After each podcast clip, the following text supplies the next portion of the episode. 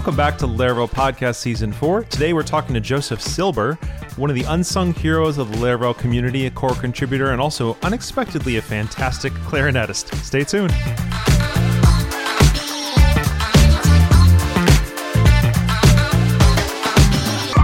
Right, welcome back to the Laravel Podcast, Season 4, where every single episode is about a single topic. And today, our topic is about authentication and authorization.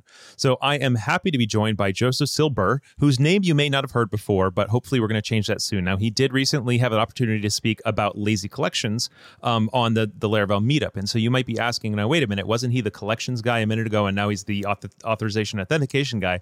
Well, what he really is, is the guy that writes a whole bunch of stuff that no, not a lot of people, except those of us who watch the commits come through to Laravel see. And so he has been writing con- committing to Laravel for years and years. Um, and a lot of us, you know, it's what I'll even mention. Hey, I'm interviewing Joseph. Someone will say, "Ah, you know, I've I've seen that name before. Where have I seen that name before? I'm like, if you've ever looked at the the, the Laravel commit logs, that's where you've seen it before. So today we're going to be talking about um, authorization and authentication. I'm going to give just a quick high level intro to those, just to differentiate them. That's it. And then I'm going to ask Joseph to introduce himself and kind of, you know, we're going to walk into our normal five year old topic. So really quick, authorization authentication. When we say auth AUTH, we often mean the two of these. So Joseph is going to be talking about the difference between them and all that kind of stuff. But I just want to know that when people are talking about Laravel's auth system or something else auth system, they're almost always talking about these two in tandem. It's very convenient that they both happen to start with the four letters AUTH.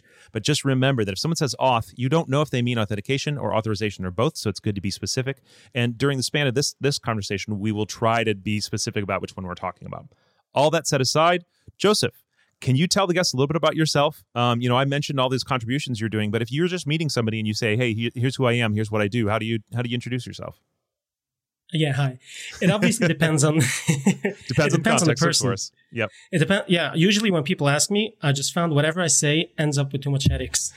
so usually what I say is I do computers. Computers. Yep. So if somebody if So can you fix my printer? Yeah, exactly. So if somebody's a computer programmer, how do you answer them if they understand what this all means?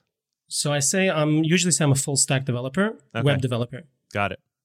And uh, it's funny because I was asking you before we, we chatted a little bit beforehand, and I said, you know, like, should I say he's the leader of this? Or he's like, uh, you know, I'm just a general. I don't know. He said kind human or nice human. I like that. He's a good guy. He does a lot of good stuff, and he has a lot to teach us. And one of the reasons he's here for this one is he has, among his many contributions, have been a lot of the stuff related to author- authorization and authentication. So let's just jump right into that. Um, so we're, we're going to take each of them separately. If you were to describe authentication as it exists in a full stack full stack application like Laravel to a five year old, what's the simplest possible way to describe what authentication is and what it does? So I would say authentication is about knowing whom you're talking to. Mhm. Somebody knocks at the door, you ask who's there. You don't just Yeah. let anyone in. You don't just open the door. Yeah. Aunt Sally is there. So either you recognize Aunt Sally because you know her name, Right. or because you recognize her voice, or because you're looking through the people and you recognize her face. Those are biometric. That's a very adult word, but Yeah. that's biometric authentication. Or if you have a treehouse and somebody wants to come up and you mm-hmm. ask them, hey, what's the passphrase? And they mm-hmm. have to say a magic word. All of these are authentication. You're trying to authenticate to make sure that the person is who they say they are. Yeah. I love that. That's fantastic. And that's good for a five year old, too. Nice work. I think so. so let's talk about for authorization. What's authorization for a five year old? So now, once you already know uh, whom you're talking to, you have to know what can they do. Mm-hmm. So if it's just a stranger that you don't really know, I mean, you know who they are, they live a couple blocks down, you're probably not going to let them into the house. Right. If it's the mailman, you might let them into the house, they drop their package and they leave, but you're not going to let them into the house proper. Right. And maybe if it's Aunt Sally, she can come in and she can come to the kitchen, but maybe not into dad's office. Right. So everybody gets a different set of authorization, what they are allowed to do, even after we know who they are. Also perfect for a five year old because children perfectly understand that there's certain things that some people can do. Well, they at least purportedly understand those things. I don't know if they actually truly understand it. Um, Yeah. I love that. I love that very much. So, if we were to talk about what authentication and authorization look like in Laravel specifically, you know, there are some built in systems for some of these things, and some so- sometimes when we reach for external systems, what is the basics of like what it looks like to do authentication for starters in Laravel? Where would we be seeing this? And you know, is it something we always have, or we only have in certain contexts? So, what is what does authentication in Laravel look like? So before we get into the actual technologies that Yeah. power it, Uh, it's just whenever you see a login form and you're Mhm. typing in your username and your password, that is authentication. Yep. That's the most basic form of it. Yep. Now, how it works under the hood, we can talk about many, many different ways. There's sessions, cookies, basic auth, JWT, OAuth. We can go through the whole plethora of ways of how you can do that. But using a username and password to log in, that is where it all starts. Yep.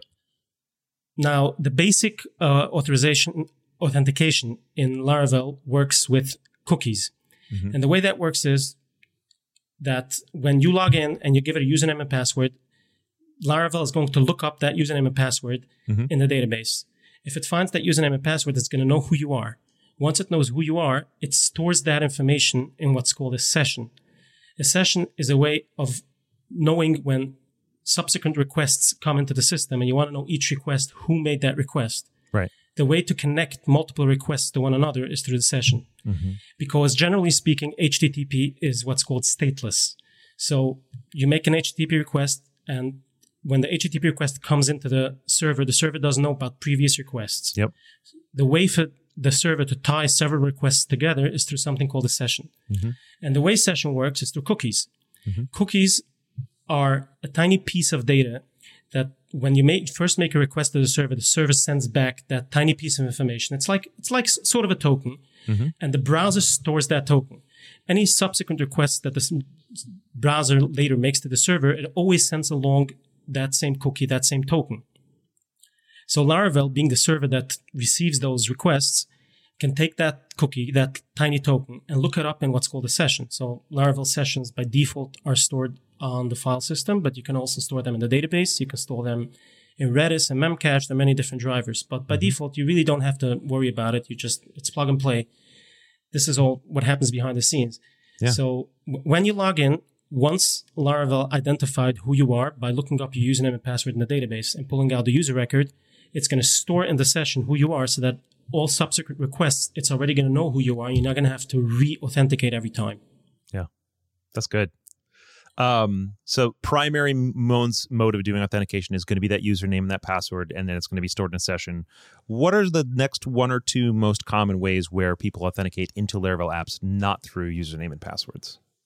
So a big one would be probably token auth. Token auth is usually used for either mobile apps or third party systems that have to connect to your app somehow. And they just get a token, and that token is sent every time you make a request. Mhm. So instead of getting, in a way, you're also sending a token with cookies, but the cookie is the token that's being Right. sent. But you're already logged in with uh, with token authentication. The every request includes a token, usually in a header. Yeah. But every request is separately authenticated. That's Mm-hmm. another one. Yep. And so it's more true, truly stateless at that point because each Yeah, time correct. it has to say, "Here's who I am" and prove it. Yes. Yeah, absolutely. And so things like, uh, you know, Passport and any other tools that are allowing us to integrate, you know, flows for generating and sharing and authentication, t- authenticating tokens. Those are all additionally authentication, but they're not core and they're not primary. And like you said, the primary authentication is username, password, and then you're logged in until you log out. Correct. So let's talk about authorization. What opportunities and spaces for authorization are there that are built into Laravel? So authorization again, you can think of it as let's just think about blog posts because that's the canonical example that everybody uses. Uh, if you want to create a new blog post, uh, you need authorization to do that. If you Mhm. want to delete a blog post, you need authorization to do that. Any action you want to take in the in the system, either doing something or reading something, viewing something, you always need to be authorized to to perform that action. Right. S- yeah, that's the that's the idea. Yeah. So the way it works in Laravel is Laravel has something called a gate.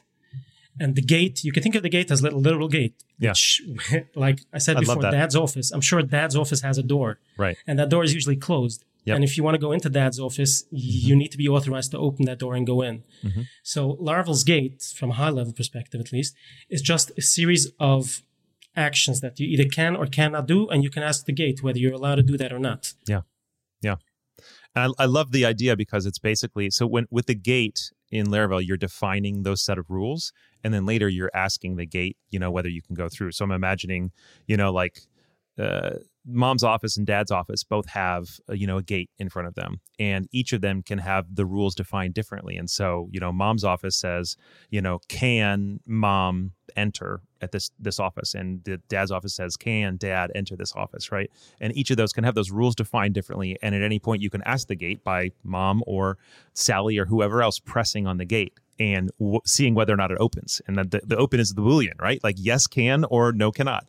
And everything else is really kind of basically everything in Laravel's. If you're using Laravel core, you're either saying here's a gate rule or here's a tool to allow you to ask the gate, can this person do that thing, right?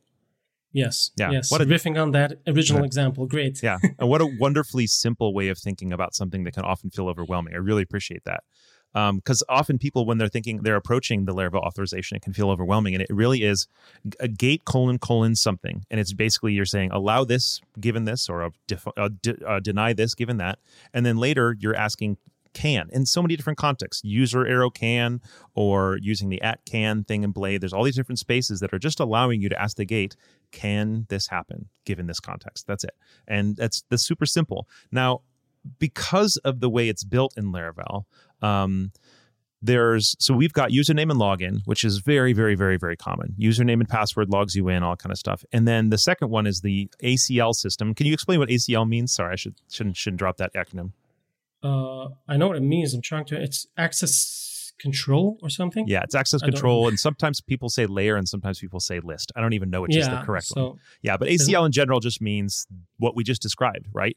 You know, mom's gate and dad's gate. It's the it's that gate. It's that definition of who can do it or not, and then the ability to ask the question of can this person or can this entity do this something or not. Um, so you've got with Laravel, you've got the built-in auth, um, you've got that built-in um, ACL. But with one thing, and you know, of course, I'm definitely asking this because it's you. But one thing I think is most common in the authorization space that is not uh, included out of the gate um, is roles. So I want to talk a little bit about how roles play into authorization, and just I think this is a perfect time to introduce your package bouncer. Um, what in what way, if somebody understands the basic ideas that authorization is asking the question of can I do this or can I not do that, how do roles play a role in that general concept? And knowing that roles aren't supported in Laravel by default, could you tell us a little bit about Bouncer? Yeah. So roles in general is the easiest way to think about roles is to group a bunch of people or users together mm-hmm. and give the whole set a list of abilities at once. Yep. That's basically all it is. Yeah. Like in every back to our blog, yeah. If you're an editor, then you could probably edit posts yep. or you can create new posts. If you're just a subscriber, then you can view posts, but you can't edit posts. Yep. So we don't want to have to give these abilities individually to each user. Exactly. We want to be able to group a bunch of users together under one common name, which we're going to call a role, and then mm-hmm. give abilities to those roles. Yep. I love it because one of the benefits of roles is not only that you're not having to duplicate the assignments of those things, but you're also now not having to duplicate the updating of those things. Because if a role gets a new uh, ability later, you can apply it to the role, and then it's instantly applied to all the people under it. So, and yeah, it's any, like the epitome of dry. Don't repeat yourself. Yeah, it's so interesting because don't repeat yourself often gets overused by like don't repeat your code. But the best thing about dry about don't repeat yourself is don't repeat the logic. You know, don't repeat the knowledge, and that's exactly what you're doing there. You're not repeating the knowledge by the 50 people who are a blog manager, and then now you have to change 50 people's um, permissions. You you assign those 50 people the blog manager role, and then you can change its permissions once. And in the you know in the in the family's house, there might be a role for parents, and there might be a role role for the person who actually works in this particular office day to day. And there might be a role for immediate family members and a role for distant family members or stuff like that, you know. So there are all these things you can imagine in both those contexts where, you know, for some reason, these people all naturally inherit the same set of uh, abilities, even if we don't know what the final set of responsibilities will be. But we know that they all kind of have the same reason for having access to something. So yeah, it's not not only the more work. It's if you do it individually, you might forget something. Exactly. If you're going to do ability based on each kid, and you forget to restrict one kid from the cookie jar, then that cookie jar is going to be empty. Yep. that kid's going to be sick on the floor. yep, exactly. I love that. So so roles do not exist out of the box, and I've seen a lot of role based systems that. Um, try to reinvent everything from scratch. Like there's a lot of external authorization systems and authentication systems that you can use in Laravel that used to be a lot popular, more popular than they are today, which makes me very glad because I don't think they're necessary. Um, but one of the things I love about um, Bouncer is that it works with the native auth- authorization system that's built into Laravel. So could you tell us a little bit about what it's like to use Bouncer to add roles to a Laravel application? Uh, yes. I guess Bouncer is not just about roles, it's also about permissions. And maybe we should start first by talking about how uh, Laravel's built in ACL works and Yeah, how you use it. So, Bouncer's built in ACL works by defining abilities on the gate. That's the simplest way. La- so Laravel's we do built gate. does. Yeah, sorry. Yeah. Yes. Laravel's built-in gate works that way. So you ha- you you write gate colon colon define. Mhm. You pass it a name of an ability. So let's say a string, just a random string, anything that you use to identify some sort of action. For example, edit settings. Mhm. Then you pass it a function, and that function takes one parameter, the user, Mhm. and you return a boolean from in that from within that function. Yep. So edit settings, and then you, you have to figure out whether the user can edit settings or not. So the most primitive way would be, let's say you're the developer and you're the sole person who is allowed to change settings, and you just happen to know that uh, your user ID is one. So within that callback, you could just do return user arrow ID equals equals one. Yep. That's going to return true for you, false for anyone else. So you're going to be the only one that can edit settings. That is Yep. the most crude way to do it. Mhm. So now, once you have this definition, then you can query the gate and ask the gate who can do that. So the gate is connected to the session and to the authentication. So gate always the gate always knows who is currently signed in. Yep. So at any point throughout your app, you can do gate colon colon can, Mhm. and you pass it that string. So for example, you're going to do gate can and a string edit settings. Yep. Behind the scenes, the gate is going to call that function that you had registered for that key, and it's going to return you a boolean whether you can or cannot do that given action. Again, that's the most basic form of it. Now, obviously, there are many different ways to do it, and you can either check it directly or you could use uh, blade directives. If you want to check within blade if you could do something, you do at can, Mhm. and that at can, and you pass it in that string edit settings, and then let's say you have your navigation, you don't even want to show the settings navigation for somebody who can't edit the settings. Yep. Then you then you're just going to do can, at can, edit settings, put all of your HTML in there, and then end it. Yep. And that way, that whole section is only going to be rendered to whoever can edit settings. Yep. Now, later on, as your app grows, and you actually have more people that can edit settings, hopefully, Yeah. you have to find a better way to handle that. Mhm. So instead of returning directly equals equals one, maybe like the next step up the crudeness ladder would be to maybe have an, you add a column to each user and the column on the user table that says can edit settings. Right. Now, within now, every user model is going to have a property called can edit settings, and mm-hmm. from within that closure that you pass to the gate that mm-hmm. checks if you can edit settings, you're just going to return user arrow can edit settings. Right. So again, it's still pretty crude, but that's the next level up. Now you made it more dynamic. You can have more people that can edit settings, and you can actually change that. You can imagine a dashboard that has a UI where you can actually toggle this on and off Yeah. on each user. Yeah. Make sense so far? Yep. Yeah. So that's a gate. And that's gate definitions, which are just simple keys that you can check. The next Yep. step to on top of that is what Laravel calls model model policies. Mhm. So a policy is a way to group uh, abilities for a given model. So we said before that you can do a gate, and the gate can get a single key, and that key edit settings. The edit settings is not connected to anything. Mhm. Back to our blog. Let's say we have a model called blog, a class blog. That's our model. We have a database, uh, and in the we have in the database we have a table that's called blogs. And now you want to know on each individual blog whether the user can edit that blog. Right. Now, maybe it depends on whether the user created it. Maybe if you created a blog, you can update it. Right. So obviously, you can still do that with uh, just closure callbacks on the gate, but that gets very hairy. And the more you sort of have add, like a more- name spacing, right? Like edit blog, add blog, delete blog, and there's just those ungrouped strings, right? It feels kind of Yeah. kind of gross. Yeah. So, in order to simplify this whole thing, uh, Laravel has an idea called a policy. A policy is a simple class. Uh, you can generate it through Artisan. I think it's Artisan Make Policy. Mhm. And you generate a policy. Let's say you have a user policy. And on the user policy, you can have multiple uh, methods, each method corresponding to a different ability that you want to allow or disallow on any given model. So, for example, on the policy class, you can have an update m- method. The update method takes a user Mhm. and then it takes an actual instance of a post, of a blog post. Yeah. Now you can call gate, colon, colon, can, and let's say, hey, you're just going to pass in a string update. You're not going to say, like we said before, edit settings. It's just going to mm-hmm. be a generic update. Yep. And then you pass it as the second argument. You're going to pass it the actual blog post. Yep. So you again, it's gate colon colon open parentheses, and you pass a string update. No gate colon colon can Can. Yep. yeah can open parentheses. You pass it in a string update, and then mm-hmm. you pass it in a second argument, which is going to be the actual post instance, Yeah.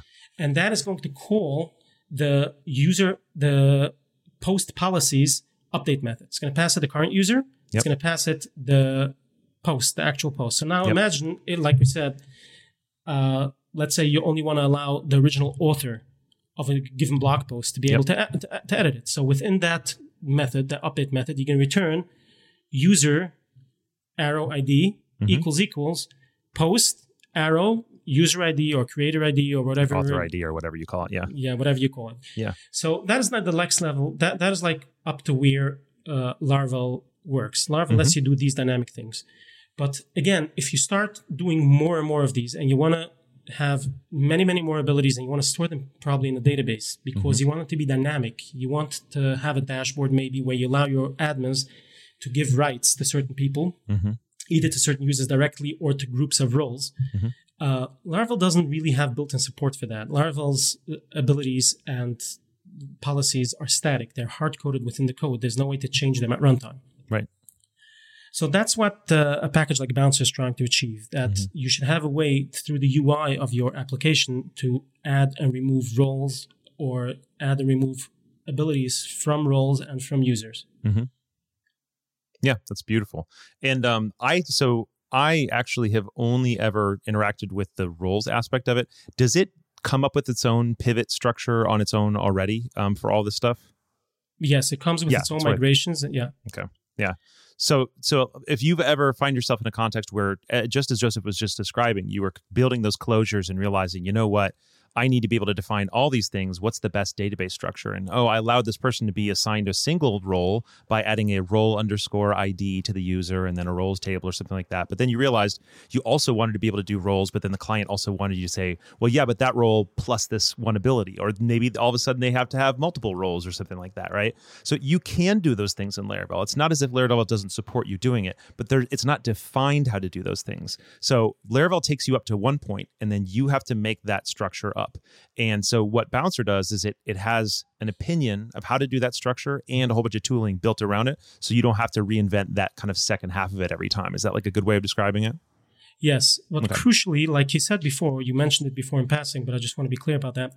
Many of the ACL uh, libraries out there are completely standalone, Yep. and once you use them, they're not fully integrated within Laravel. Yep.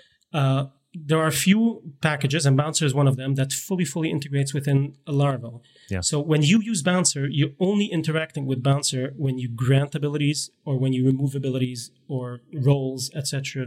Mm-hmm. We're not gonna. This is not a tutorial for Bouncer. Yeah, yeah, But once you get everything into Bouncer, Bouncer takes care of everything. From that point forward, whenever you want to check abilities or you want Yeah. to authorize routes or resources, anything you do from that point forward, you do the standard still way. Yeah, for, with Laravel because the way Bouncer works is it hooks into Laravel's own gate. Mm-hmm. And everything you register in the database ends up being registered at runtime within Laravel's gate. So whatever you check at the gate is actually going to be checked yeah. through Bouncer. So there's nothing left for you to do.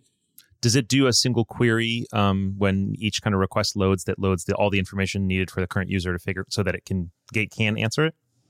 Yeah, so it has it has multiple modes that you can set depending on what you need. So by default, what it does is as soon as you make a request for any sort of authorization for a single a single authorization request for one for, for a user, it's going to create the database for all of their abilities, Mm-hmm. hold all of their abilities in memory because most likely subsequent checks are going to be for that yeah. same user. Yes. Yep. So it keep, but some sometimes people have like hundreds or thousands or even literally tens of thousands uh, of abilities. Yeah. Then it doesn't make that much sense. So it has a mode where you can set it so that it only pulls a single ability at a time. Got it.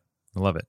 Um, we could obviously do a whole podcast on Bouncer, but I wanted to make sure because I think that the number of times that folks have come to me not understanding what's possible within Laravel and also not understanding the best way to go about moving past what Laravel offers by default is it's just crazy, and it's it's crazy also in part because so first I think it's because many of the large auth systems are adaptations of ideologies or actually code that existed before Laravel had full ACL. And so, like, I we're working with a client right now that has one of the larger and most out of date um, Laravel authentication libraries built in that was the biggest library, but now it's you know it's not hooked into Laravel core like you're saying, and so now they're forced to be kind of really separate from the Laravel way of doing things in a lot of ways. And and so for me, I'm always saying I want to keep it as close to the core as possible. And most of the time, when somebody's using an external package, I'm like, are you sure you really need that package? But this is a circumstance where you do. But come on, use the lightest package you can that hooks in. So anyway, that's one of the reasons why I'm super grateful for uh, for Bouncer. But okay, so let's let's move on a little bit. We've talked a little bit about what authentication is and authorization, and I'm sure more of it will come up. But usually, the next kind of point I come to at this point is when's the last time you used this system? Well, okay, it's obvious the last time you used the authentication system, but can you, and you gave a couple examples of authorization. You know, you're doing something like a user can update the settings or anything like that. Are there any kind of examples of when you or you've seen other people use authorization systems where it might be something that people wouldn't have thought of to use an authorization? I know I didn't prep you for this question, but I just want to see if you have any. Is there anything that you kind of feel like people who aren't super familiar with authorization, it might help their brains to think about, or is it more kind of like once you get it, you get it? I mean, it's important for people to understand that these two concepts of authorization. There's authorization that is connected to a section of your app, like mm-hmm. you said, settings or a dashboard or some sort of, and then there's authorization for individual specific entities within your application. Mm-hmm. Mm-hmm. So again, you can have very broad abilities or very, very narrow abilities depending on what you need. Sometimes yeah. people, people learn one way and they think that either I, uh-huh. Like the, the, default documentation, when you read uh, Laravel's documentation, says edit settings. That is, I think that's something like that, or access yep. dashboard. That is a something stand, global. That, yeah, something yeah. global. So people think that that's what uh, uh, authorization is all about, and they don't yeah. realize that you could get really granular depending on what you need. Yeah, I like that.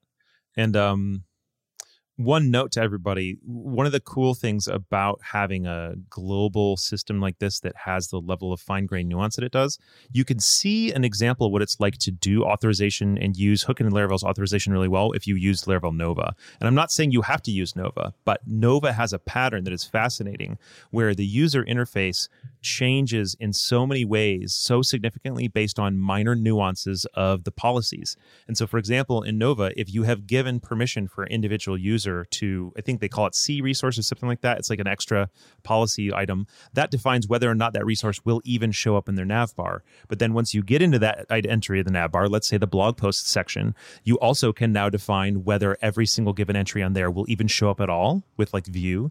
You can define whether or not they're capable of seeing a list of them. You can also, on an individual one, you can define whether they can edit it or delete it. And Nova reads those permissions and defines whether or not there's an edit button and defines whether or not there's a delete button. And when you click on to, to view it, you know, are there some of the more advanced tools there, or are you just seeing a really rudimentary version of it? Um, and so that's, I think, the most interesting thing for me there is that there's a pattern for us all to consider, which is we can build additional tooling and user interface and stuff like that on top of this really rudimentary question of can, cannot, using that idea that you were saying, where you've got those blade templates that are just inline saying, should this person even see a delete button for this individual blog post? It doesn't sometimes it's going to be the whole page, but sometimes it's going to be just one blog post. So I really appreciate you bringing that up. Yeah, uh, that's a very good example. And the way to do it is really smart because you don't have separate permissions to edit and a separate permission to show the edit button. Mm-hmm. They automatically exactly. figure it out based on the permissions you have. If you are allowed to edit it, only then do they show you the edit button. Yeah. And just like yeah. you were saying with the nav for the edit settings. And so, yes. yeah, definitely see that for an inspiration. Um, so one of the questions I love to ask folks in these ones is when is what are some times where either this system has tripped you up or what are some common challenges that you see people running into when it comes to authentication and authorization? So this is really, I mean, authentication. Probably every app has authentication at some point, and it yep. encompasses a very huge part of every app. Mm-hmm. So depending on how big your app is and what you're doing, for example, one of the things that people used to struggle with a lot is people that have both an SPA. SPA stands for a single page application. Mm-hmm. So people build single page applications that talk to their backend. And the easiest way to get started is probably with cookie based authentication, like we said before. Mm-hmm. So, but then they want to build an API, and APIs are stateless. Yep. and they have a let's say a mobile app that wants to talk to the API, and now the API usually use works with token based authentication, Yeah. and they want to use both in their app, and it gets quite tricky. Yeah. So this used to be very tricky, I should say, because Because now it's not. because, yeah, because there's now a, there's now a core package uh, maintained by the Laravel core team called Sanctum. Uh, it used to be called what was it called? Airlock, they I changed it. Airlock, yeah. Yeah. And then there was some sort of trademark issue with Yeah. some Swiss company, and they had to Yep. change it to Sanctum. Happens. Yeah. So Sanctum is a first-party package that you can install that seamlessly makes both uh, cookie-based authentication and token-based authentication work within the same app. Yep. So if that is something you've been struggling with, uh, look up Sanctum. That's going to help you. Yeah. And uh, for for clarity, that's most going to be helpful when you're accessing the same routes from both. Whereas if you had a, a normal web app that's uh, accessible by cookie based authentication and then an entirely separate API that's only accessed by the API, it's no big deal. But if you've got JavaScript components that are authenticating themselves based on your your your cookie that also need to hit route those routes that's when you start kind of getting into those questions. And when it you know there's not a default way in a lot of non laravel spaces to even think about how to do that. And i remember Yeah. definitely like adam asking people on his podcast like so how do you actually handle this sort of authentication? And people are like ah! So yeah sanctum is brilliant and beautiful for us. Yeah, so just to be clear, you're right that this this whole issue only arises if you're using the exact same routes for both. But let's just be clear what you would do if you're using separate routes. Mhm. So we haven't even touched really about how authentication works. Maybe we should go back yeah to that. probably yeah So back to our simple cookie-based authentication. So what happens is you put in a username and password, and I guess at some point you registered Yeah. uh, as a user. in theory yeah So yeah, in theory, we're gonna get back to that soon. So you registered as a user, and now your username and password are stored in the database. Obviously, your password is hashed. mm-hmm. Should we get into that? Uh, yeah, Joel, just real quick, what kind of hashing is it? And why? How how do I know that you're not just storing my, you know, password in Or why uh, shouldn't I? text? Yeah, yeah. Oh, why Yeah, shouldn't so- you? There's that too. yeah. Yeah. I guess you could start there. Yes. So the the very first thing I could say about authentication is never try to hand roll it. People try to write their Oh, own yeah. thing. Mhm. There are too many gotchas and too many security issues that can arise. Yep. Laravel has been around for years. It's been battle tested. I mean, Laravel actually has had some minor security issues and they're patched right away. Yep. And the whole community is notified about it. So Laravel is really on top of their game when it comes to security. Never ever attempt to write your own authentication. Amen. Amen. Unless amen. you're Facebook or Google. Yeah. So hashing, the idea of hashing is that you never want to store people's passwords directly in your database as plain text. And the mm-hmm. reason for that is that, uh, unfortunately, people reuse their passwords mm-hmm. everywhere. So mm-hmm. if you have a little thing that you don't really care much about and you're not really securing your server that much, uh, people are going to use their password that they use for their bank account and they're going to use that on your app. Yep. If, if one day your app is hacked, Yep. and uh, people get access to your database, they're going to have a whole slew of usernames and passwords that they could just try and all random. They're going to go to Facebook, they're going to go to Google, they're going to go to Chase, to TD, to any anywhere they can go, Yep. and they're going to try to log in. So that is why you never ever want to store your users' passwords in your database. Yep.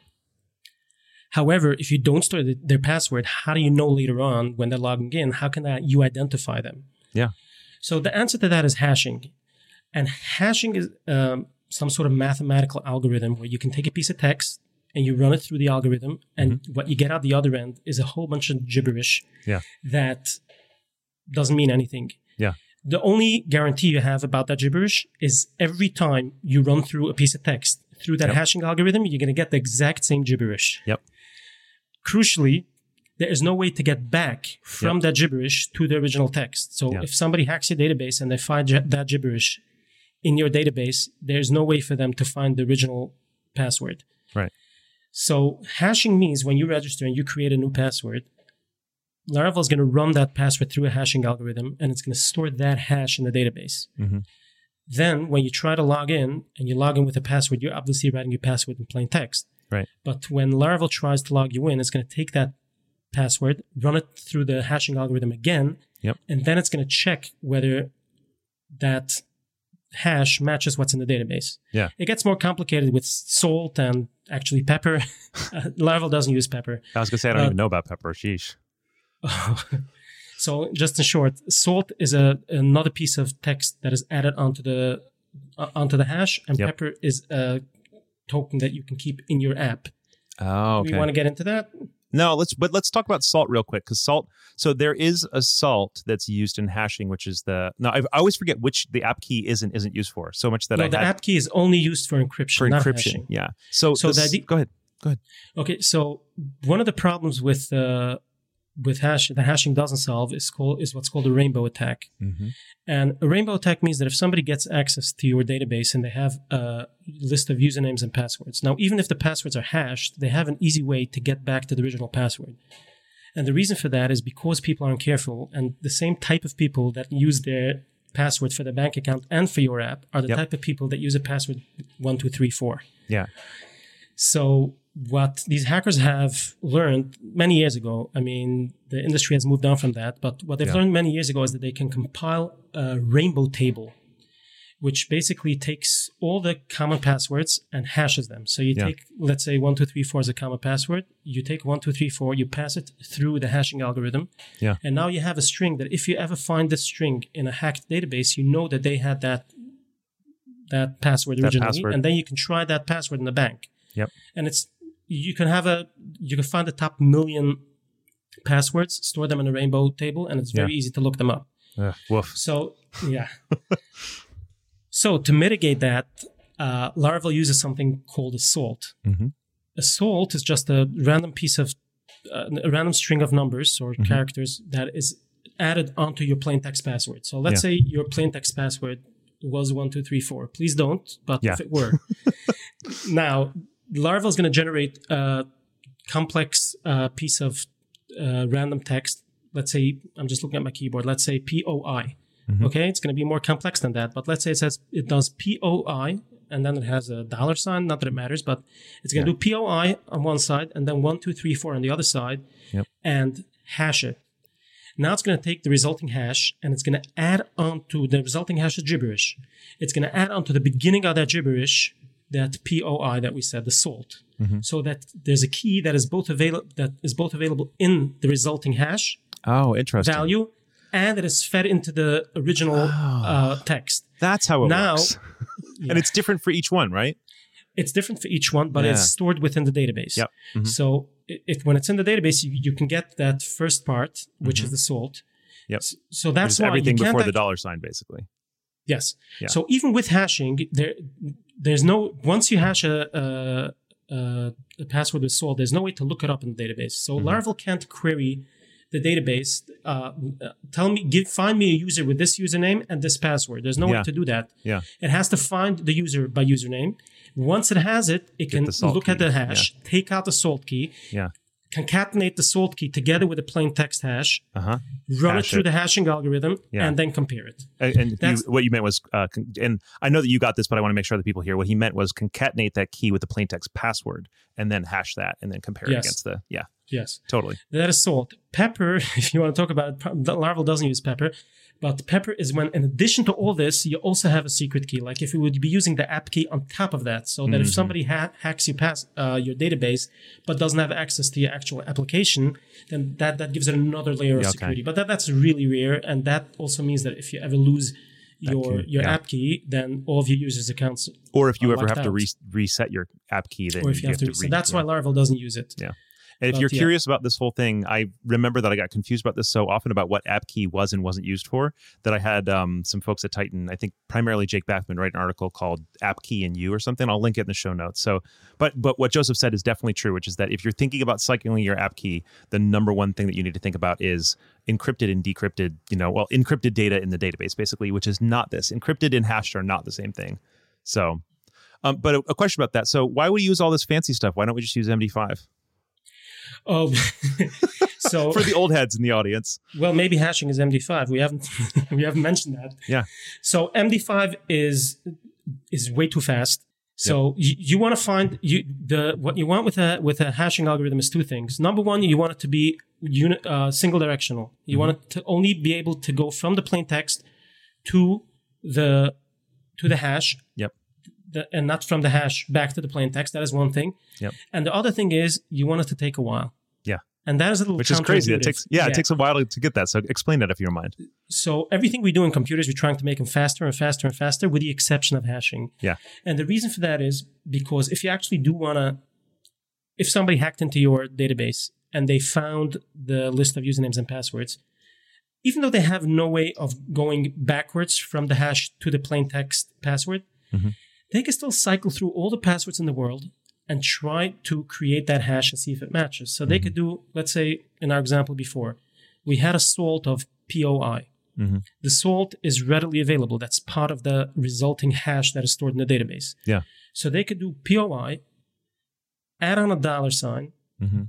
then add any password. Let's say, oh, P A S S W O R D. That's a very popular password, Yeah. unfortunately. Yeah. So they do that and they run it through the hashing algorithm and they see if it matches the hash. If it doesn't, they move on to the next one. So instead of a rainbow attack, what they're going to do is they're actually going to spin through all of the popular uh, passwords with this particular salt. Yeah. So they can't look It's like it a up in a general. version. hmm Yeah. Yeah. So, and computers are very cheap these days, and Yeah. cloud computing is very cheap. And NVIDIA will sell you a graphics card that could do millions of these Yeah. in seconds. Yeah. So, what you want to do is you actually want to make the hashing algorithm you use, you want to make it as long as, as hard as possible and take as long as possible without actually affecting your user experience. Yeah. So, you want it to be long enough so that a single you want to be short enough so that a single hashing algorithm when you log in and you only Yeah. have to hash a single one should be fast enough Yeah. but if you want to hash a bunch of them it should take you a good couple of years Yeah. so that is what we're doing and laravel gives us all of this for Yeah. free without you don't even have to know all this we're just sharing this with you but Yeah. And if you do want to super nerd out about this, uh, Laravel uses a, a method called bcrypt, and you can learn a whole ton more about that. But something that was added recently, which is really cool, and I don't know if you were involved in this, is the ability to define how many rounds it's using. And basically, that's just how long it's going to take to run every time.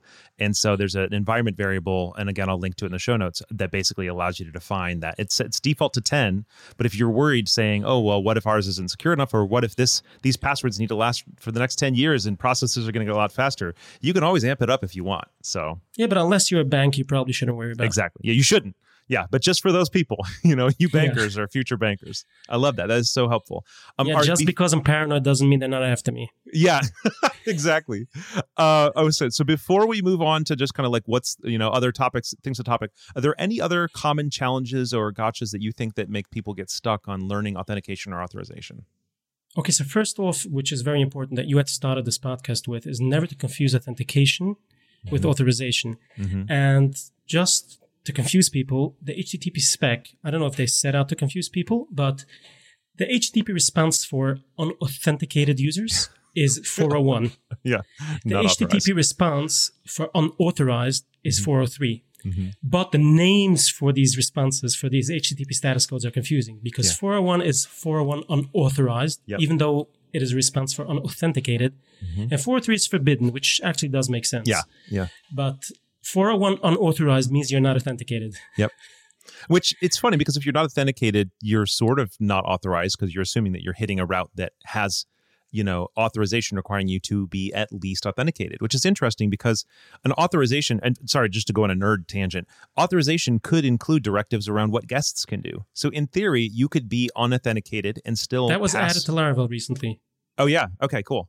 So, yeah, but you, like, Laravel 6 or 7 added the ability to, uh, to, to define policies for guests. Love it. And it's Sorry. and- yeah, and what I love it. Thank you for bringing that up. But even even if it hadn't, the idea it's just important to know that like an unauthenticated user, aka a guest, can be authorized or not authorized to do certain things. And so authorization is actually impacted by um, authentication, but it's not entirely dependent on authentication. Now, if you have no authentication at all, of course, how are you going to differentiate between one person and the other? Now, theoretically, you could do it based on other crazy things like their IP address, whatever. But in general, authorization is primarily about guests versus users, and then most importantly, it's about users versus other users based on other factors. But I think it's helpful to, to like your your example of the 401. In theory, a 401 saying you're not authorized could make sense, but what they really meant was you're you're not authenticated. So Yeah, it's important for like th- these are conventions that are used throughout the industry, and if you stick with the conventions, it's going to be so much easier. For example, Mm-hmm. Amen. if you have a front end, yeah, sorry. if you ha- if you have an SPA, uh, you have a, your front end is talking to the back, and then you get back a 403, then what are you going to do? You're just not, not not authorized to do it. If you get back a 401, chances are you're going to show up a nice modal and ask the user to log in, Log again. in So you want to yeah. stick to these. Yep. And again, Laravel just makes it so easy. Whatever you do, they're going to return the correct response for you. Yep. Uh, by the way, sometimes when something isn't authorized, people actually return a 404. Yep. And that is Oh. because you don't want to leak uh, Mhm. that something That that exists. exists. For example, if you go to GitHub, if you go to GitHub, you have a private repository and you're not logged in, you go to that repository page, they're going to give you up, serve you up a 404. Yeah. Uh, they've, uh, it's quite confusing. I mean, about a year ago, they started actually saying 404 not found. Do you maybe have to log in? Yeah, to, to give you that clue that that's yeah, and Yeah, I, but they- we've we've gone back and forth on that a million times in certain circumstances because we know the thing exists and we know that we want to give you the more correct error, but sometimes the more correct error is not the most appropriate as you're as you're describing here. So Yeah, another thing that uh, trips up many people is that sessions aren't available in controller constructor uh, constructors. mhm. Um, so the reason for that we can get into soon, but the main idea is if you want to get the current user, we haven't even touched on that. How do you even get the current user? How do you Mm-hmm. Yeah. interact with the current user? let's talk about that, Joseph. 59, Yeah. 59 minutes in, or whatever. Yeah. So, uh, yeah, there's so much to talk about. yeah, I no don't kidding. even know where to start. Uh, okay, so once you're logged in, how how do you log in? The, so the way you log in, you can you can either do it manually. The auth facade has an attempt method, Mm-hmm. auth attempt, with that lets you try to log in. You pass it into credentials that the user has sent you, and that's that's how you log in. Once the user is logged in, now they're in the session, like we said before. Yeah. Um, happens to be you don't have to do all this manually because, like we said, we didn't even talk about presets. There's so much Yeah. to talk about. How long are we going Yeah. for? Well, the good news is the presets is going to be an entirely separate episode. So Oh. we can just say there are presets, and if you do the presets with make auth, which I think if you don't know what you're doing, just do that. Do a preset with make auth or, or, dash dash auth or whatever the, the most common the current one is. You will get all of the authentication stuff built in. If you just spun up a new Laravel app and you're wondering all these things are where these things are we're talking about, we're not implying you need to build it yourself. It's just an option you have to turn on, right? So let's just assume anybody we're talking to here has them has auth already created. Back Okay, so when you have auth already created, again, you can do it with uh, Laravel has a package sort of that's called Laravel slash UI, Mhm. and that also gives you all the UI endpoints for Yeah. logging in, for registering, forgot password, reset password. It's insane what Laravel ships with. I and, mean, te- and the templates too, right? It's the, it's the you know the routes, the controllers, the templates, everything. Just a quick note: since we recorded this podcast, Laracon Online happened. Taylor announced Jetstream and Laravel 8, and we will talk all about Jetstream in the next episode with Michael Dyrynda. So don't worry about that. We weren't talking about that when we recorded this, but you'll get to it next week or two weeks from now. Yes, you can basically just all this boilerplate that every single app needs. You can Yep. just focus on what your app does, and you just off to the races. Preach.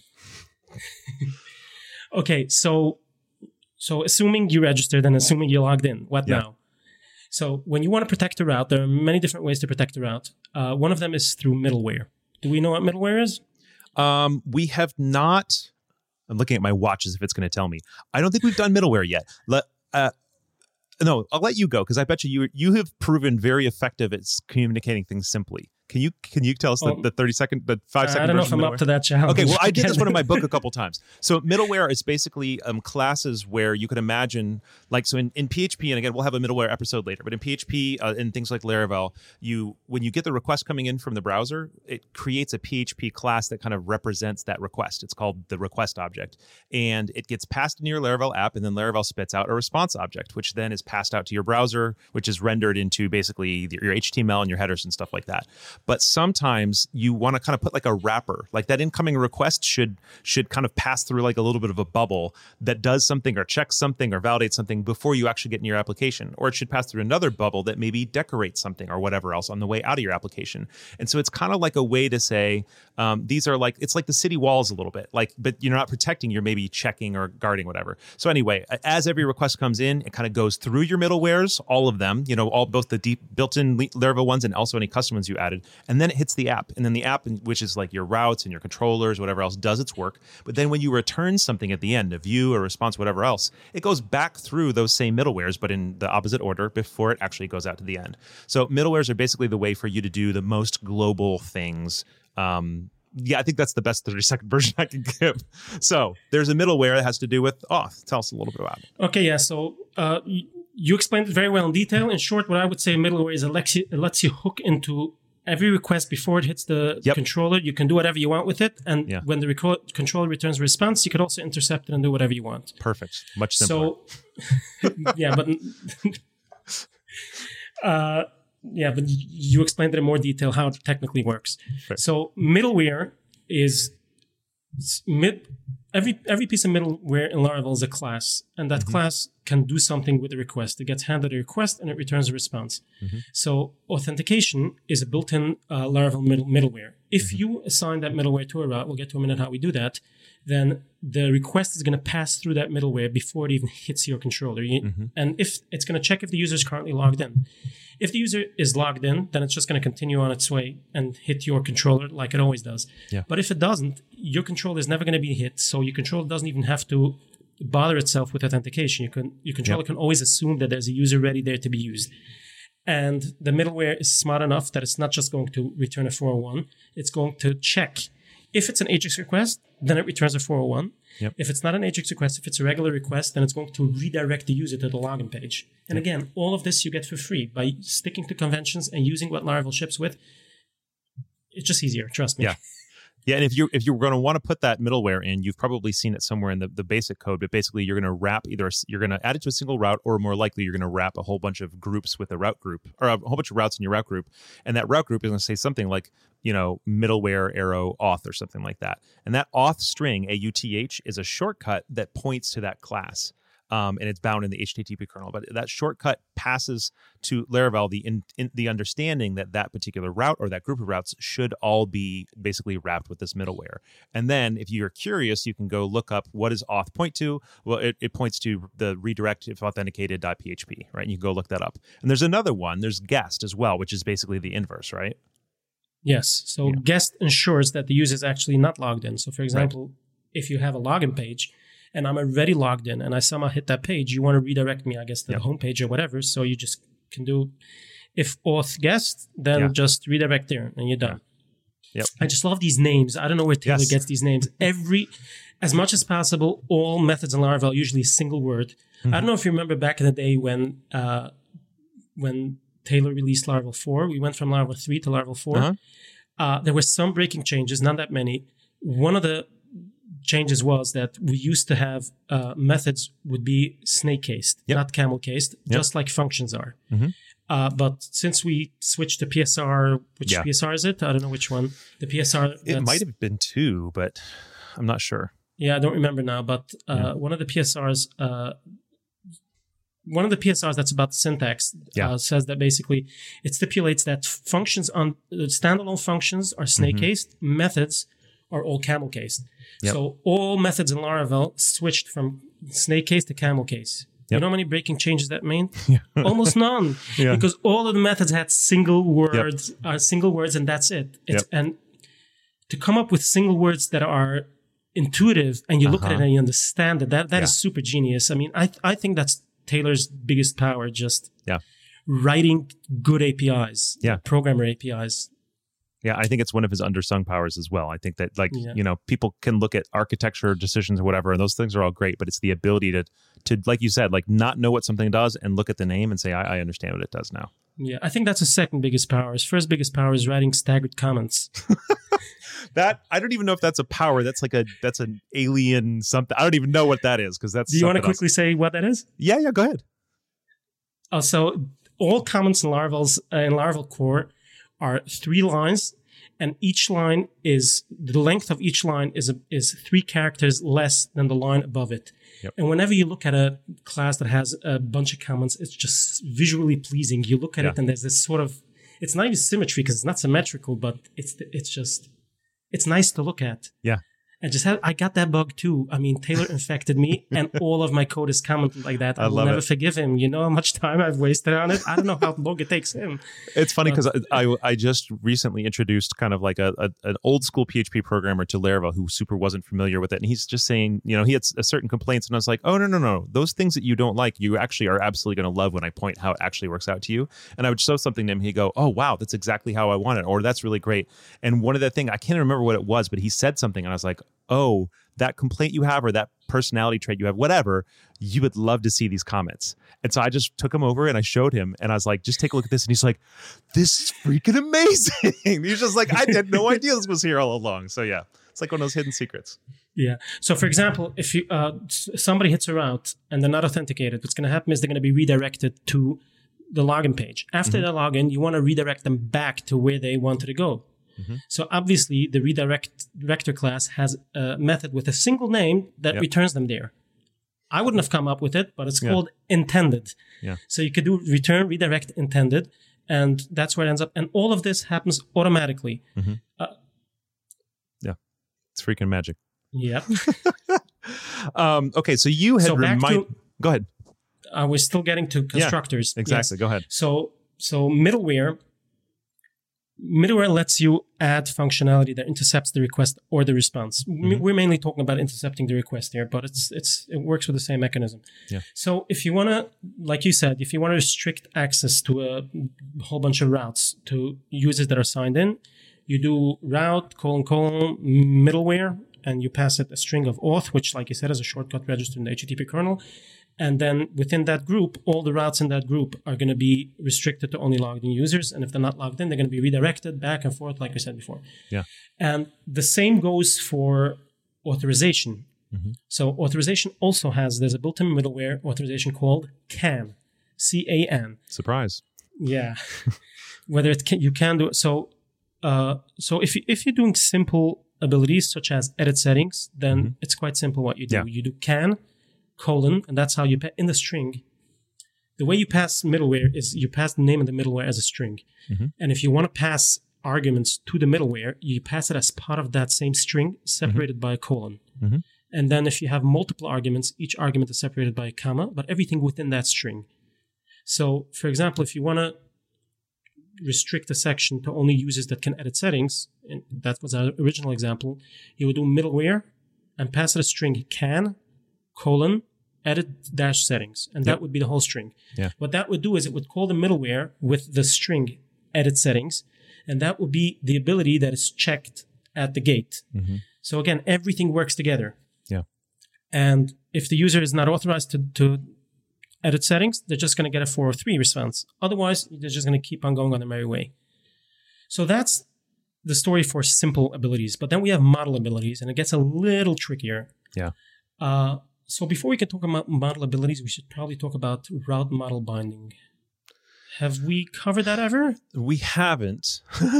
Have we covered routes? routes i feel like we already did the routing one because i think that was caleb so i think we just didn't talk about it totally missed it so let's let's just do it here because it's not going to get covered somewhere else Okay, so let's just uh, go quickly.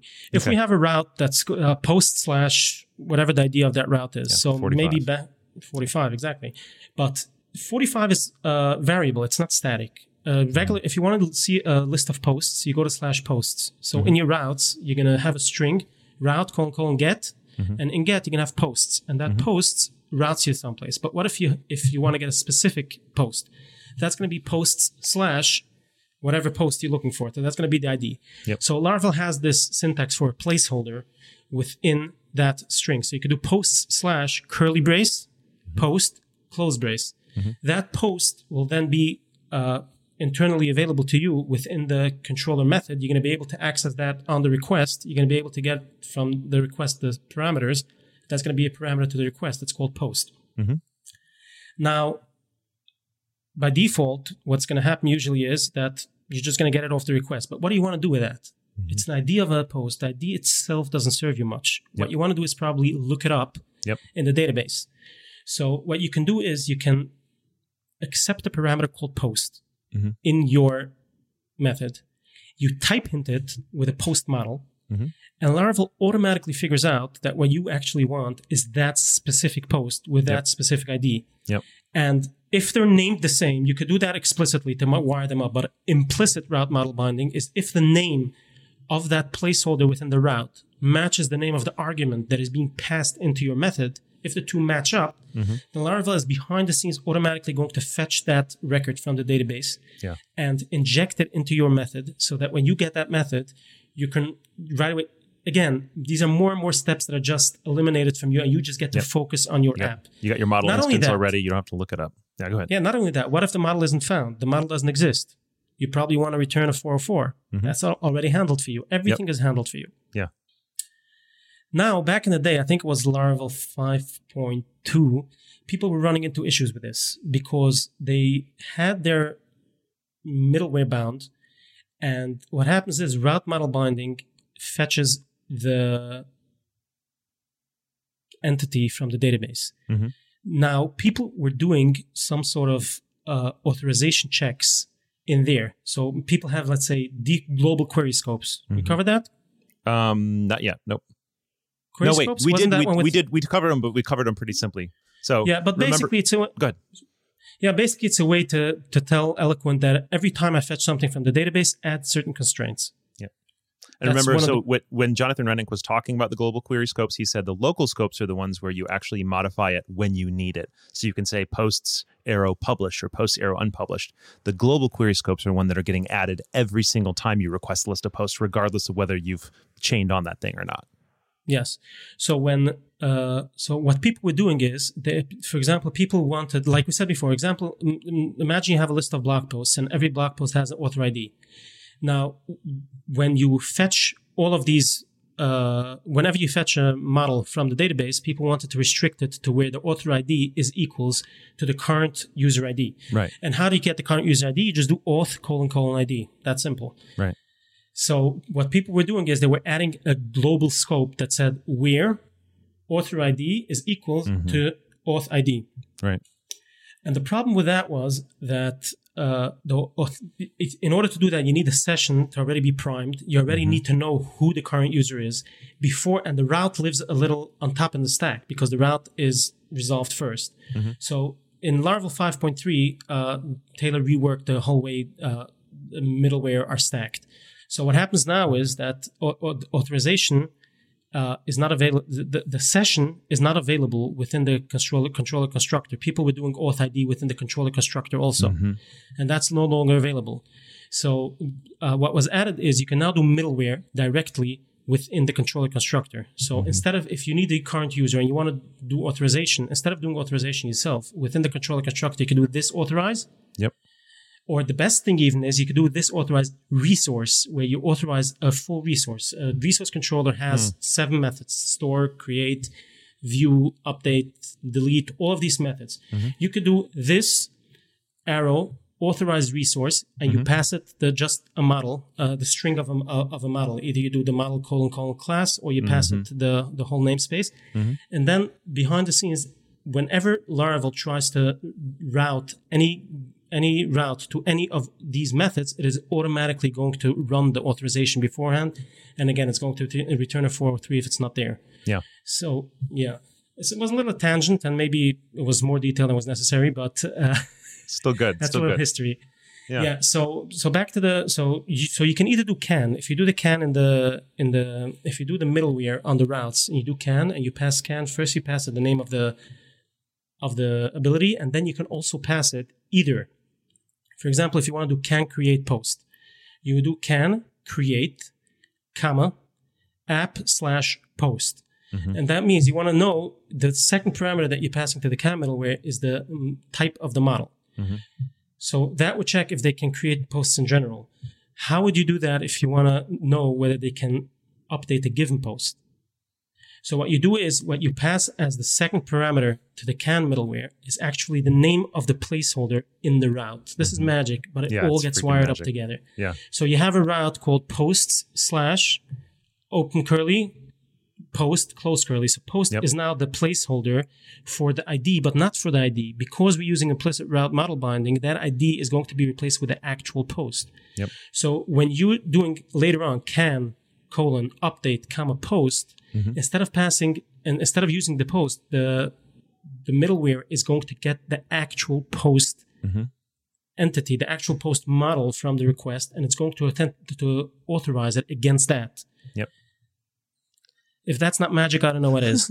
And so, if anyone didn't totally follow, if you were to create a middleware on a route, or if you were to apply a middleware in a route, and that middleware said can colon edit comma, and then the name of a placeholder that was in that route definition. So again, if it, the route definition was slash posts slash curly brace post and curly brace, then now you have that word post as your placeholder. You can then say can colon edit comma post, and the gate is going to be checked by that middleware. So the middleware is going to go to the gate and say can current user edit, comma, and then the post that basically would come from taking the ID that came in from the URL and then cr- looking up a find or fail for that particular post, and then it passes it into the gate for you. And if that fails, then you end up getting uh, a, a 403 returned. So like all that work that seems very natural and normal to do all the time, you don't even have to do. And that's that's that's why we're just sitting here doing a little like happy dance with this thing is because it's just more stuff that you always probably will want to do as you're thinking about this that you no longer have to do. So let's talk about more things that just come for free and we don't have to do. uh, rate limiting, throttling. Uh, if you're worried about security, one of the things you want to make sure is that your login route is protected by rate limiting. You don't want people trying usernames and passwords all night till they find something. Yeah. They're probably not going to do it by hand, but if they keep going, they might find by luck somebody's username and password. Yeah. So throttling or rate limiting means that you only allow uh, a given amount of requests, let's say per minute, from any IP address. Now, this can get quite tricky, and you have to figure out on a rolling basis how many times they've already tried, and you have to find a place in the cache to store. it. All of this is handled automatically for you by Laravel. If you use the the scaffolding and you have a login controller, that is automatically going to do the rate limiting for you, and you don't have to worry about that. Yeah which is amazing. And and if you do end up needing that kind of um, rate limiting, those tools are available for you to use somewhere else. Like you can pull Laravel's rate limiter and rate limit someone else. But again, if you use the scaffold, you just get the uh, rate limiting for free. You just you don't even have to think about it.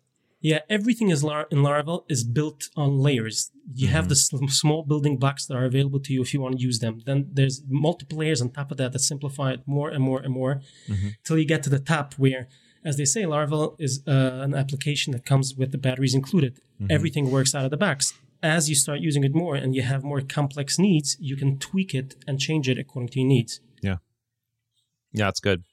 Um, another thing recently added was um, password confirmation. You know how Mhm. sometimes, even if you're already logged in and you want to do something dangerous, for example, uh, I think GitHub again uses it if you delete a repository or maybe if you added billing or they definitely that- use it if you add like add users to your account and stuff like that, like paid users. So yeah, that, that would be editing billing. Yeah. or some yeah.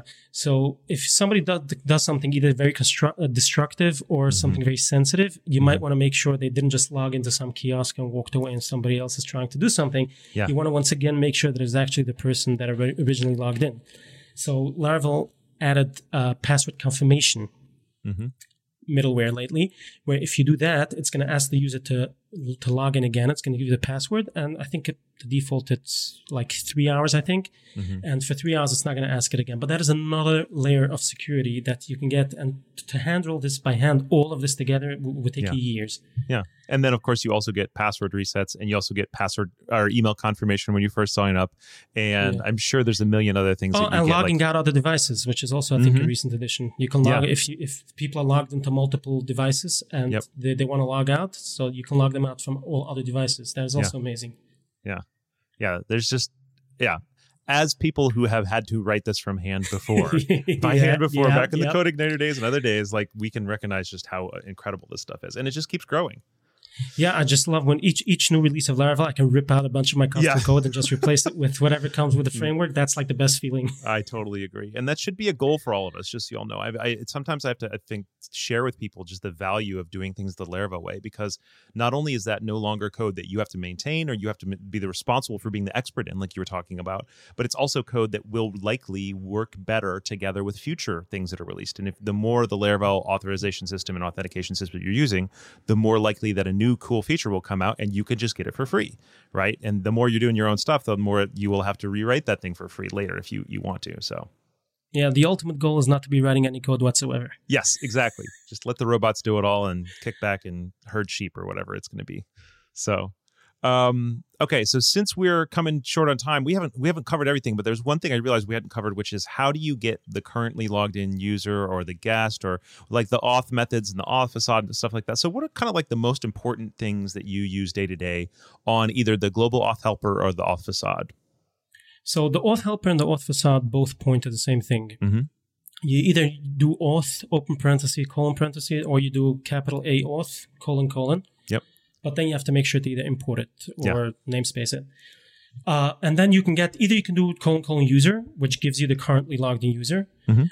You can do uh, check, which is going to give you a boolean of whether a user is logged in or not. Yep. You can do guest to know the, the The inverse opposite. of that. Yeah. hmm Yeah.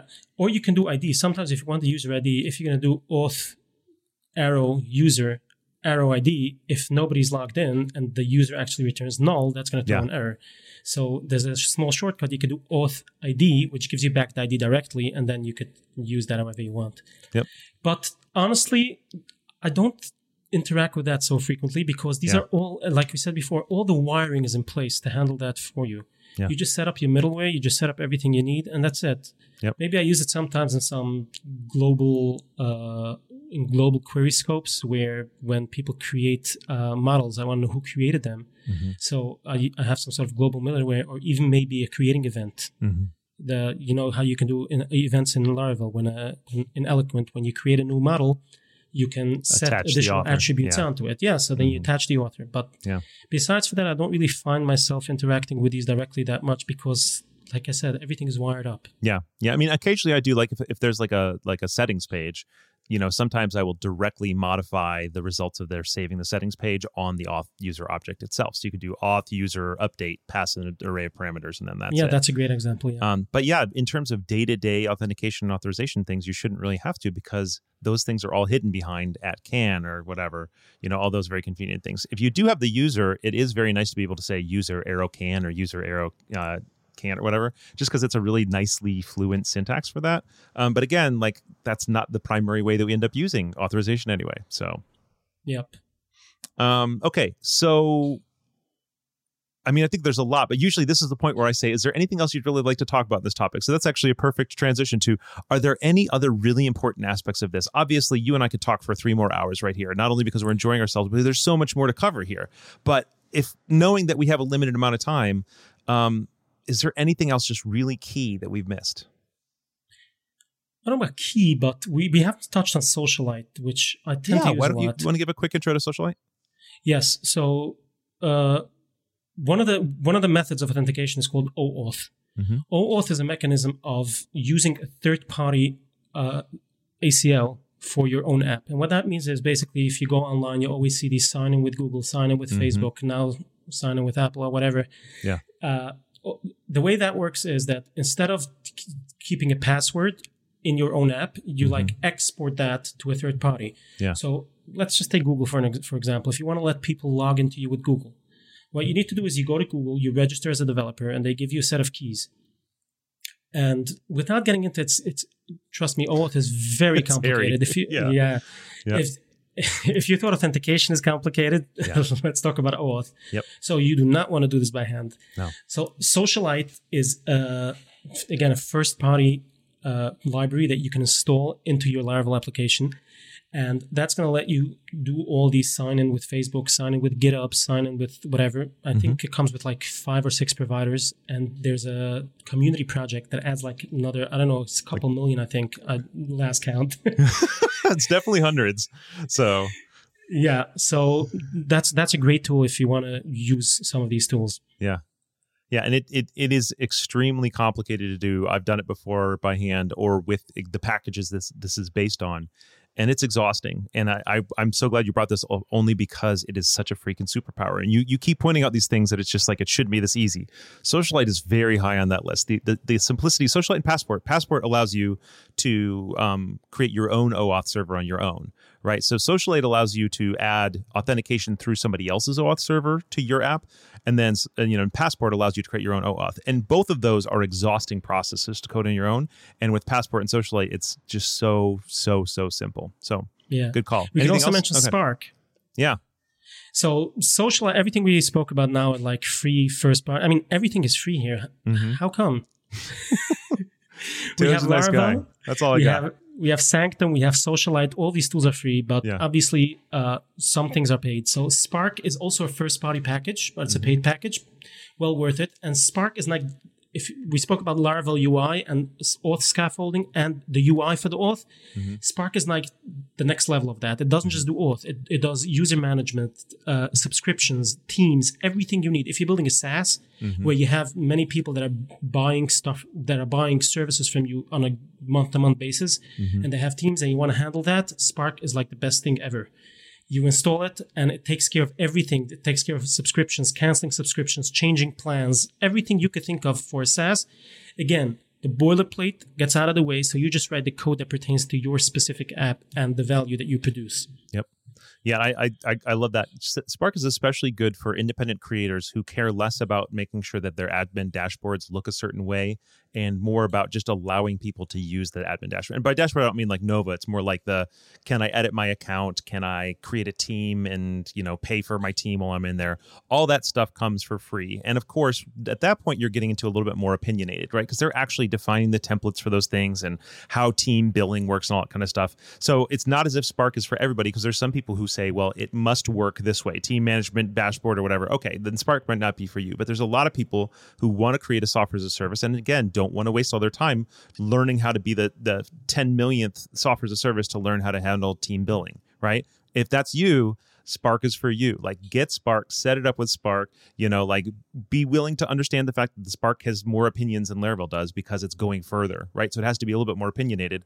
But if you can go in and say, look, just in order to launch, I'm going to work with Spark's opinions. And if I need to tweak them later, I will. Cool. But like it's going to get you up and running so, so, so fast. The caveat there is if you and your whole team already know exactly how you want it all to work, you know exactly your tech stack and it's going to be React, or you know exactly how those backend panels are going to work. Sometimes Spark might Spark might feel a little heavy for you. So Spark is not a global recommendation, but it is, it is an extremely powerful tool, at least for me. It's an extremely powerful tool for the people who need it. Yeah. Couldn't have put it better myself. Love it. All right. So, is there anything else we should talk on before we start wrapping it up this time? No, I think we covered all the basics. I love it. And and then some. Yeah. So if if somebody wants to learn more about authentication and authorization, whether in Laravel or as a broader topic, do you have any particular articles or tutorials or resources that you'd recommend for them? Yeah. So you asked this of all your guests, yep. and more or less they're all giving you the same answer because the Laravel documentation the yep. are is unbelievable. Yeah. yeah. The amount of effort that goes into that. I mean, yeah. there are so many uh, open source projects out there that have amazing code and amazing mm-hmm. functionality, but nobody uses them because they don't know how to. Mm-hmm. And the Laravel documentation is really next level. Yeah, I agree. And add on to that Laracast, and uh, yeah, you're pretty good to go. So between between the Laravel documentation and Laracast, I don't think you need anything else. Yeah, I'm with you on that one for sure. All right, so personal fun moment. So we had a chat a little bit before. I'm just going to be honest with everyone. I said, Joseph, you know what? I've known of you for so long, but I don't know you really deeply. And I was trying to kind of learn some interesting things about uh, Joseph we were talking. And he just kept being super. He's like, oh, I don't know. This is interesting. I don't know if anybody cares. But one of the things that he shared with me is that he comes from an Orthodox, ultra Orthodox community. And I said, well, I don't know anything about that. And I, I told him I know the, the very boundaries and the very edges. And just the fascinatingness of how little I know about, you know, your life and your community and stuff like that could fill multiple podcasts. So I was like, how can I winnow it down to one question, one fun little question? And you mentioned that you play clarinet. And I would love to hear like what the sort of music that you're playing is. And so my question for you is if somebody was interested in hearing the type of music that is played in your community, where would they go about even getting a chance to hear that? So, uh, ultra Orthodox Jewish music, uh, sometimes called Hasidic music. Mm-hmm. Uh, I'll maybe give you the spelling for that later, and you can put it in the show notes. I know this one. oh, you do? H A S I D I C, right? Yes, there you go. All right. And is ultra Orthodox the same as Hasidic or not? Uh, no, but most okay. Hasidic people are ultra Orthodox. Got it. Okay. Cool. So, uh, what's called Hasidic music, you can search for that on YouTube. You can search for that on iTunes and in awesome. uh, Spotify. You can find that anywhere you want. Uh, I can give you some names of some popular artists. I was just going to say, if you give me some names of popular artists afterwards, I'll put them all in the show notes for everybody. Okay. Okay, sure. That sounds exciting. Yeah. And I mean, yeah. I'll also one thing I could ask you from right now for the people who don't want to go to the show notes later. Could you tell me like your maybe not your favorite song ever, but if you just wanted to introduce someone into like one of your your favorites or one of the most well known or one of the most representative songs from this kind of Hasidic music, what would it be? Um, that's a tough one. I have so many good ones, but yeah. uh, the audience is not familiar with any of them. Uh, if I have to pick one, it's like a really old one. Uh, it's called in Hasidic uh, pronunciation. It's called Mizmor LeDavid, mm-hmm. and that is Psalm I don't know which number psalm it is, Mhm. but uh, it was popularized by George Bush after 9/11. He said, "For though I walk in the valley of death, Mhm. maybe you know which uh, which number that I is, should. can look it up. I'll, Yeah, I'll look should. it up again. Get, Yeah, Yeah. but it's it's it's sung in its original Hebrew words, Hmm. And it's a beautiful song. You know, maybe I'll play it on my clarinet. I'll give it to you to play here. Oh my goodness! If he sends me this clarinet audio, y'all, I am going to put it. It's going to be after the outro music. I'm actually going to put it right in the podcast, and I'm going to wait for. I'm going to wait to release this until you see if. But if not, if you don't have it by then, I will link it in the show notes. So y'all definitely check the show notes of this one Yeah, but for I, sure. I have to warn you. Warn you. I'm an amateur. I'm no Yeah. pro. I just You said play that, for yeah. myself. but the yeah, fact that you're willing to play for us and, and release it to us is, a- is a Just huge myself, grace. no so one take else. it. Yeah. okay. Uh, Psalm 23 4 is what it is. So, and Oh, I, I okay. definitely am, I'm terrible with numbers and all that kind of stuff. So, yeah. So whatever your belief system is, uh, everybody can just yeah. connect with that psalm now because uh, you know I don't want to get too much into COVID now, but uh, it's a challenging time, and Yeah. uh, Yep. yeah, we all feel the way we feel, and we're looking for a path out, Yeah. and we'll get there.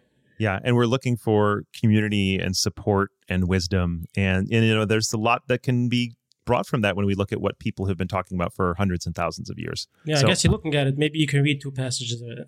Yeah, man, let's do that.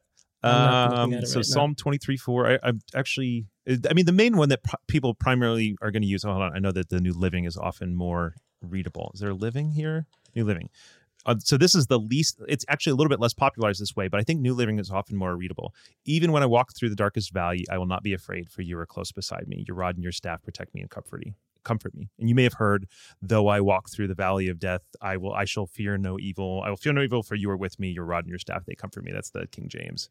Um, no, King James is yea, though I walk through the valley of shadow death. But regardless, the truth is there. And I think that what I really appreciate you saying there is just the idea that regardless of whether or not you, the rod and the staff, you know, whatever, uh, a la anything like that, like or or people don't have a particular religious belief. Like I've been talking with my kids about you know religious beliefs recently, and they just ask, well, what's true? And uh, one of the things that's been really helpful for us is saying, well, you know, daddy might think this, or mommy might think this, or you know, some of your friends might think this.